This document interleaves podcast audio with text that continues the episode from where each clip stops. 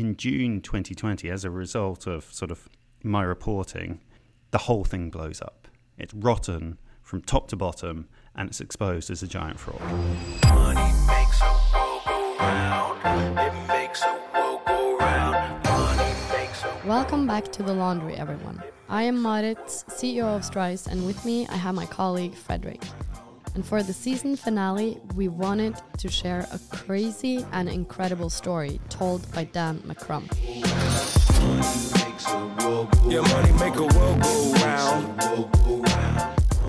Dan is an investigative reporter at the Financial Times who wrote the book Money Men. This is a story about the wild rise and crushing fall of the tech giant Wirecard that was exposed as a billion dollar accounting fraud. Today's guest Dan did some amazing reporting regarding the matter to expose and take down Wirecard. His investigations went on for years, and in the beginning of 2019, he published his first article exposing fraud and money laundering inside the company. However, the world did not believe Dan and the Financial Times and decided to take the side of Wirecard. In June 2019, months after the first article came out, CEO of Wirecard, Marcus Braun, told Bloomberg that he does not focus on controversy but innovation and growth. Why is that there's so much controversy surrounding your company? So I think we have a tremendous growth development before us. Uh, we have big innovations before us. So this is what we concentrate on. Uh, I do not too much look into controversies, but my message is I think we have a very strong year before us. And it would take another year of Dan's relentless reporting to bring the fraud into light. In June 2020, Wirecard's fraud was exposed, the CEO and key people were arrested, and the share price plummeted. The former Wirecard CEO has been arrested on suspicion of falsifying company revenue. Investigators said Marcus Braun is suspected of making revenue appear stronger and more attractive for investors and customers. It turned out Wirecard had invented billions in sales, did not have $1.9 billion in cash on their balance sheet like they claimed, and there were also stories on money laundering. The story raises big questions about corporate fraud, money laundering, and the need for strong financial regulations. So we had to have Dan on the show to tell us what really happened. So it's a bit of a crazy story.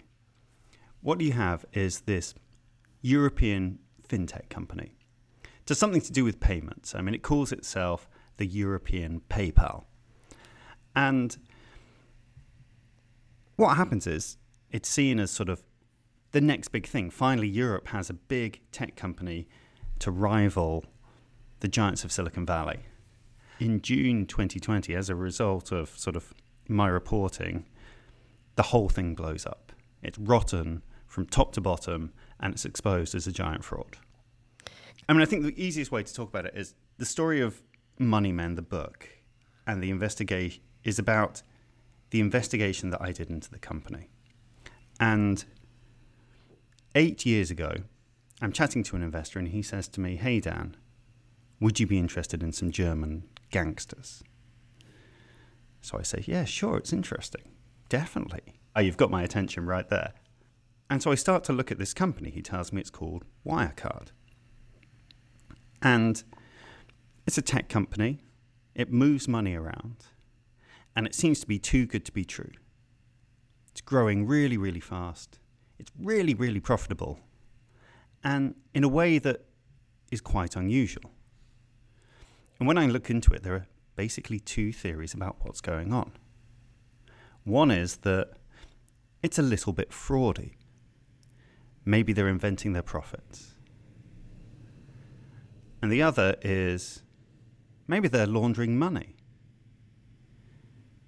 If they're moving money around, then maybe they're helping every nasty type of business that you might imagine online to get paid for doing it. And quite a lot happens. But this company goes from being a small little fintech that nobody's heard of to one of the largest and most successful companies in Germany. It goes into the DAX 30 index. Entering the DAX 30, Germany's top 30 business index, is no small accomplishment. but no one seemed to get suspicious over the very promising growth of Wirecard. Dan and the Financial Times decided to take matters into their own hands and find out more about this sensation. One of the crazy things about it is all of this stuff that you just wouldn't imagine happening in real life comes up in the story and it starts to feel like, you know, we're living in some sort of, you know, summer spy thriller. And to begin with, it starts out with that each interaction with the company is a little bit strange, a little bit off kilter. So, you know, to give you a couple of examples, when I first get in touch with them, knock on the door, say, Hi, I'm from the Financial Times. You're an up and coming fintech. Let me write about you. And they're kind of like, No, thanks. Not really interested in publicity. and you're like, Well, that's weird. And then I send them some questions going, I've had a look at, you know, your account. Some things seem a bit unusual. And they come back and say, well, this is very suspicious. Some hedge funds were asking us some very similar questions. Um, are you in league with them? We're concerned the your newspaper might be naively giving credence to their crazy theories. And you're kind of like, oh, we've hit a nerve here. It's at the start of 2019 that the story really explodes. So, as we're reporting on it, there's this whole steady series of escalations. Things get weirder and weirder. And, you know, we start to realize hackers are trying to break into our email. There are private detectives running all over the place, intimidating people. But, you know, what happens in the first couple of years? You know, I talked about these two different theories, and they have quite a thorough airing. You know, I write about the accounting fraud, some other guys write about the money laundering side of things and um, nothing happens. The accountants, Ernst & Young, one of the world's most famous accounting firms, just keeps signing off every year, says everything's fine. And the German authorities investigate some of the critics of Wirecard. You know, say, oh, they're just trying to manipulate the share price. So everybody basically gives up.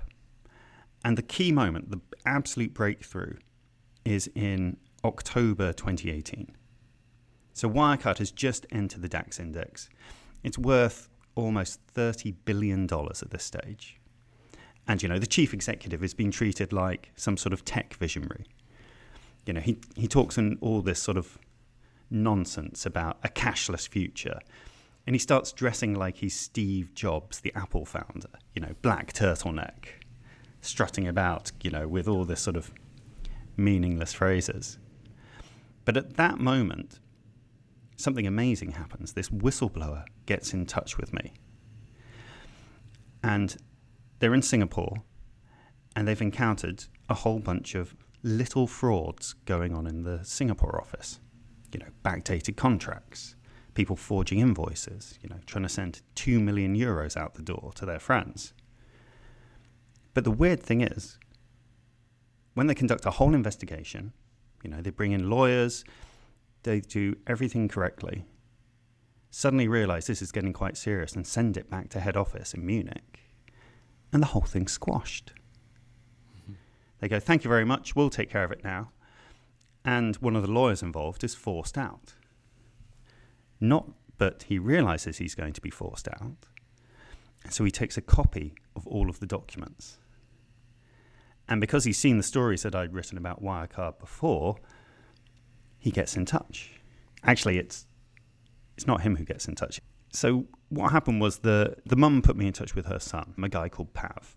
He's happy to you know be identified now that it's all over. And and he sent me some key documents from their internal investigation, and you know I've got it on my phone, and I could sort of look at it. And I'm sort of scrolling down. It looks a bit sort of corporate, and then words start jumping out like fraud, money laundering, forgery. And so, you know, holy mackerel, this is the real deal. So I sort of jump on a plane to Singapore, go and meet him, and he sort of talks me through everything that he's happened. Or he talks me through everything that has happened to him. And so I spend three days there, sort of going through every detail, trying to get the whole story. And then I come back and basically sit inside a bunker inside the Financial Times for two months, going through these huge reams of documents. I mean, ha- I had like entire inboxes from the guys who were doing it and could sort of map out the fraud, trying to get to the point where like where we could say, okay, here's enough evidence, we can write the story. After nearly four years of investigations, Dan was finally ready to publish his story about fraud at Wirecard in the beginning of 2019 with the help from Pav, the whistleblower. And this is when it all starts to go completely crazy as well, isn't it? It has this quality of like sort of, I mean, I say cat and mouse, but you know, as I talk about in the book, we sort of, it was like hand to hand combat because I guess what's really interesting and sort of one of the broader lessons you can take from it is at the moment, at the start of January 2019, we're ready to publish our story. And so as soon as we publish it, the share price drops by about 8 billion euros. Which, you know, if you're looking at it, I, well, I mean, I remember looking at it going, blimey, I hope this story's right. It's sort of very exciting, but also, you know, a bit of a sick feeling in your stomach as well. But at that moment, we're only talking about, you know, 30 euros worth of fake contracts. And if Wirecard had said, yeah, you got us, well done, right, yeah, we're going to clean up, we're going to fire everybody, yeah, we really need to improve things, they might have got away with it. But they didn't do that because, as my boss says, you know, they're criminals. They can't think like a normal company. What they do instead is they deny everything and they basically attempt to frame me for insider trading. Cooking up this story that I had leaked the story to some stock market speculators before it was published. And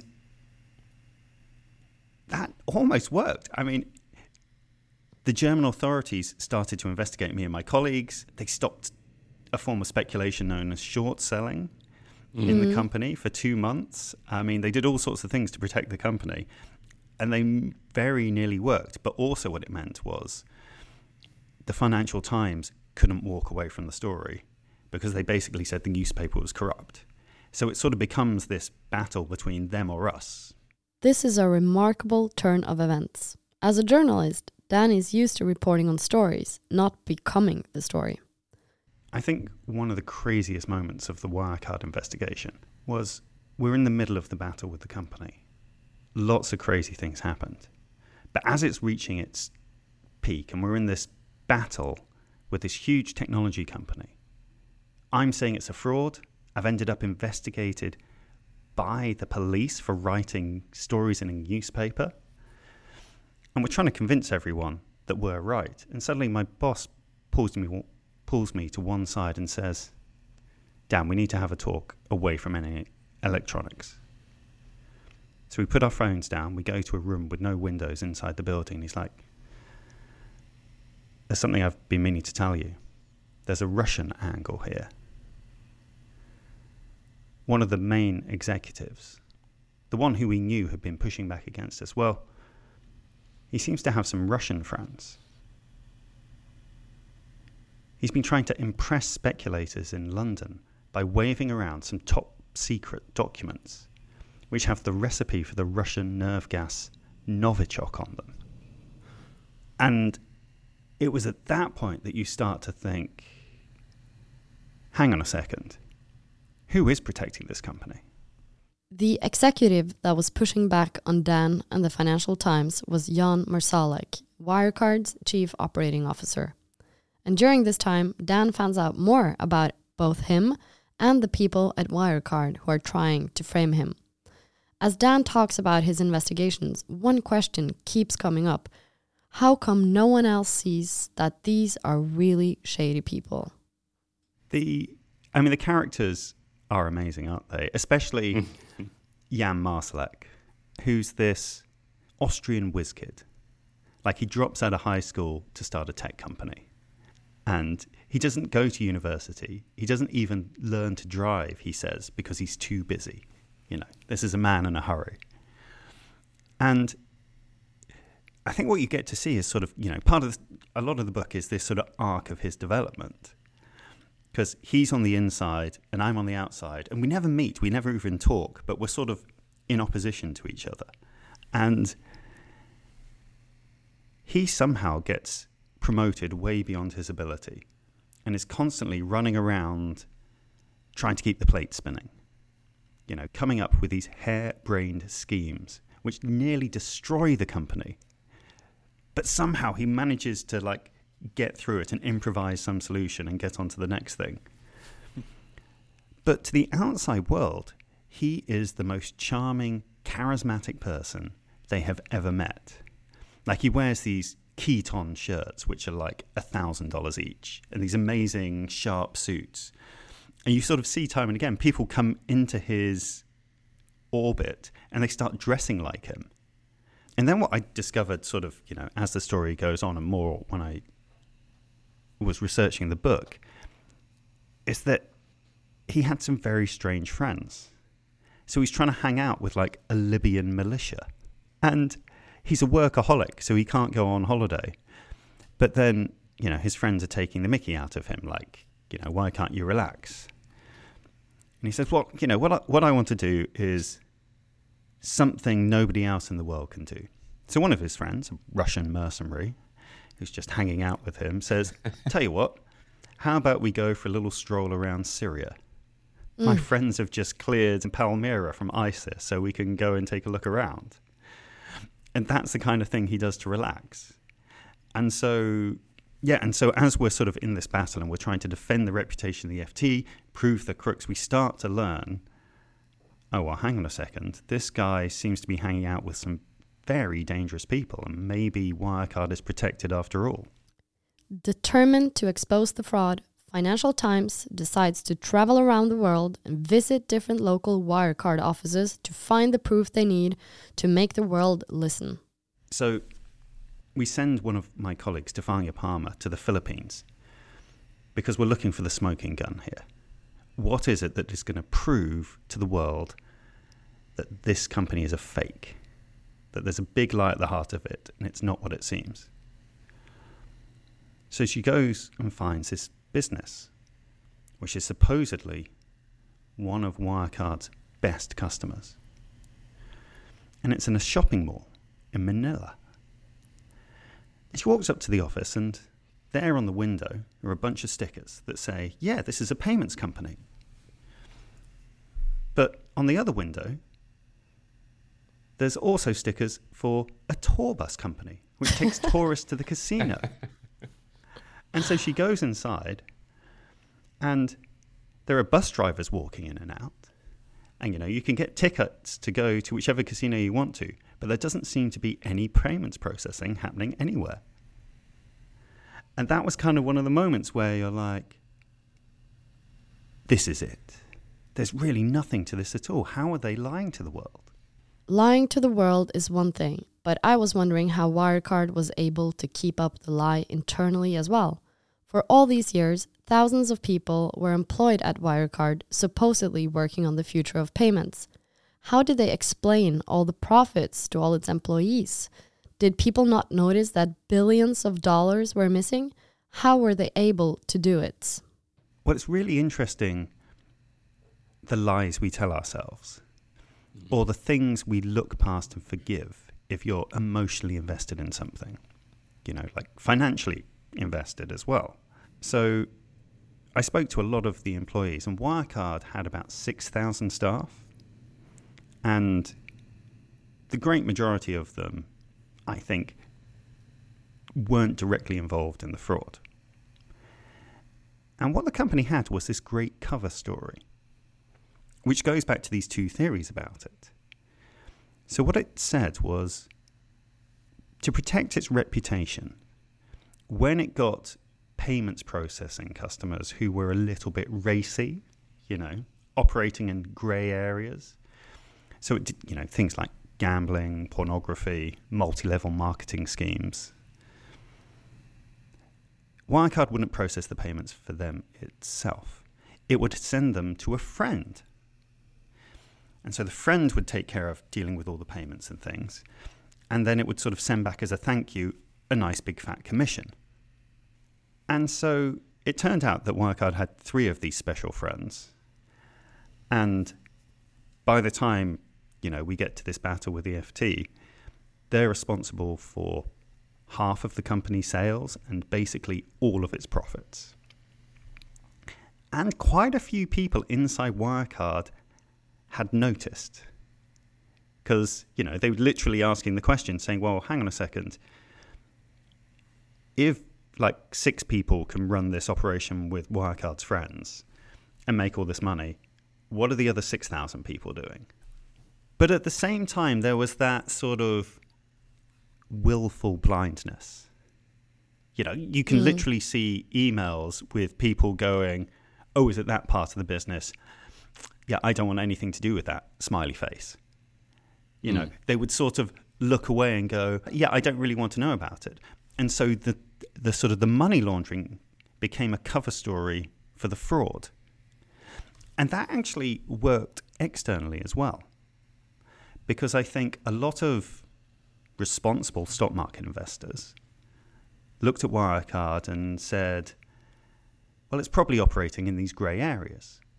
You know, it's doing things like processing payments for online gambling, and the international authorities don't seem to care about it. So if they don't, why should I? And that probably explains why it's so profitable and why it doesn't really talk about the details of its business. Eventually, Dan's story sparked an external audit forcing Wirecard to use KPMG instead of EY, the regular auditor, to have a peek in their books. It's remarkable, isn't it? If you're a company accused of a serious crime, you get to investigate yourself. So we write a story in October 2019 saying, This is how the fraud is happening. These are all the fake customers, and here are the underlying documents which prove it. And instead of the police knocking down the doors and saying, right, let's get to the bottom of this, Wirecard appoints a second accounting firm, KPMG, to come in and read all the work. And it all comes down to essentially two pieces of paper and the small matter of 1.9 billion euros. And so the special audit, you basically have a set of accountants from KPMG a set of accountants from EY, and a bunch of Wirecard lawyers. And they all decide that they need to go to the Philippines because this is where Wirecard has told them all the money is, and to meet the lawyer who is looking after this money because it's in special bank accounts set up between Wirecard and its special friends. So they all fly to Manila and they go to the office of this lawyer and they walk in and discover it has a YouTube studio in it. And the guy who is looking after all this money for this European financial institution has a YouTube channel with 100,000 subscribers. He's got one of those little plaques. And he gives advice on things like divorce and family law. And he walks in and he's like, spends half an hour talking about how important and influential he is. You know, he knows the president, he went to university with him, and all of this sort of mad things. And all the accountants and lawyers are sitting there, sort of watching this, half going, What is this weird, crazy thing that's happening? But at the same time, they're like, At least I can put a tick in my box now. You know, mm. something's happening. It's not it's not that there's nobody here. And so they go downstairs, and there are cars waiting for them with a police motorcycle escort. And they jump in, and you know, and the lawyers are thinking, well, we're right next to the financial district. We'll probably just pop over there to head office and find out about these accounts. And then they drive with these police guys, lights flashing, for 40 minutes and pull up at, pull up on some sort of dirt road where you know there's a garage, there's a bicycle shop, there's like dogs running around, and they go into this tiny little bank branch where there's barely enough room for this big group of German businessmen in suits. And one little guy pops up and is like, "Hi, hi, yes, can I help you?" And they're like, "Hi, yeah, we're here to talk about Wirecard." He's like, "Wirecard, what?" and he looks at the lawyer and it's like, ah, Wirecard, yes. And he produces an envelope and he hands the envelope to the lawyer, and the lawyer hands the envelope to the accountants. And inside is a piece of paper which says, yes, there are three of these special bank accounts and there's a billion euros in them. You know, two of my favorite touches about that particular letter is that there are spelling mistakes in it. like they, they misspell the name of one of the subsidiaries, uh, one of the Wirecard companies, which is supposedly holding the money. And the other is that it's signed by the assistant branch manager. And oh. this is the basis for, you know, Wirecard's whole business, two, you know, billions in cash. And like the one of the incredible thing is it still takes another three months before the whole thing is exposed and uh, Wirecard comes crashing down. For all these years, Wirecard managed to hold the scam up. They reported incredible sales numbers and billions of dollars were invented year after year. Dan actually suspects the fraud dates all the way back to 2010, which means Wirecard kept it up for a decade. Yeah, and the lesson is, I think, that small crimes become big ones. So you know, the simple history of Wirecard is that, you know, a distributor for Vans trainers sits next to a pornographer on a plane. And he ends up getting into the business. But he needs some way to take payments, so he starts the company, which is Wirecard. And everybody keeps doubling down and doubling down again. And it becomes this very large and profitable business. But it's basically money laundering. And the world changes, and, you know, it becomes more dangerous, and, you know, porn and gambling aren't the same businesses in 2010 that they were at the start of the internet. And basically, our guy, Jan Marsalek, he gets put in charge. And he's been overpromoted. He's still very charming, but he doesn't know what he's doing. And he's sort of scrabbling around for the next big thing. And that's the moment when someone who the Atlantic calls the Dark Lord of the Internet shows up. And it's basically, there was a period back in the late noughties when everywhere you looked online were adverts for things like acai berries. So the acai berry, you know, with super anti super mm. Antioxidants. And, you know, they would help with weight loss, with everything else. Basic sort of nutraceuticals, I think is mm. the word. And this business that they found was basically rampaging around the world, stealing money from people by sort of signing them up for free trials for acai berries and things like that. And as soon as they got their credit card, they would just hit it with as many charges as possible. And for a very short space of time, it's this amazing business. And then the whole thing blows up because the US authorities come in and shut it all down. And that's the moment where I think Wirecard wants to keep giving its good numbers to the stock market and it has to turn to fraud to try and make up the difference. In our conversation with Dan, we also talked about money laundering and the importance of financial regulations. So you mentioned that they did a lot of money laundering with these funds. So how how did they do it? Like what was the scheme going on to launder these illicit funds? So, what they were quite clever about was doing different things in different jurisdictions. So, to give you an example, they would be processing payments for online gambling in the US, which was illegal. But they would miscode the payments. So as it as everything went through, you know, the visa system, it would appear in your credit card statement as like you just purchased golf balls or flowers instead of visiting, you know, an online casino. And the money would be processed through Wirecard in Germany. It would legally then go through a shell company based in the north of England, where um, you know the directors of that company would have been recruited from a local pub, paid mm. £50 to put their names on the documents and not to ask any questions. And then the money would go from there to a tax haven like Mauritius or, you know, the British Virgin Islands. And so no one authority really sees the whole thing.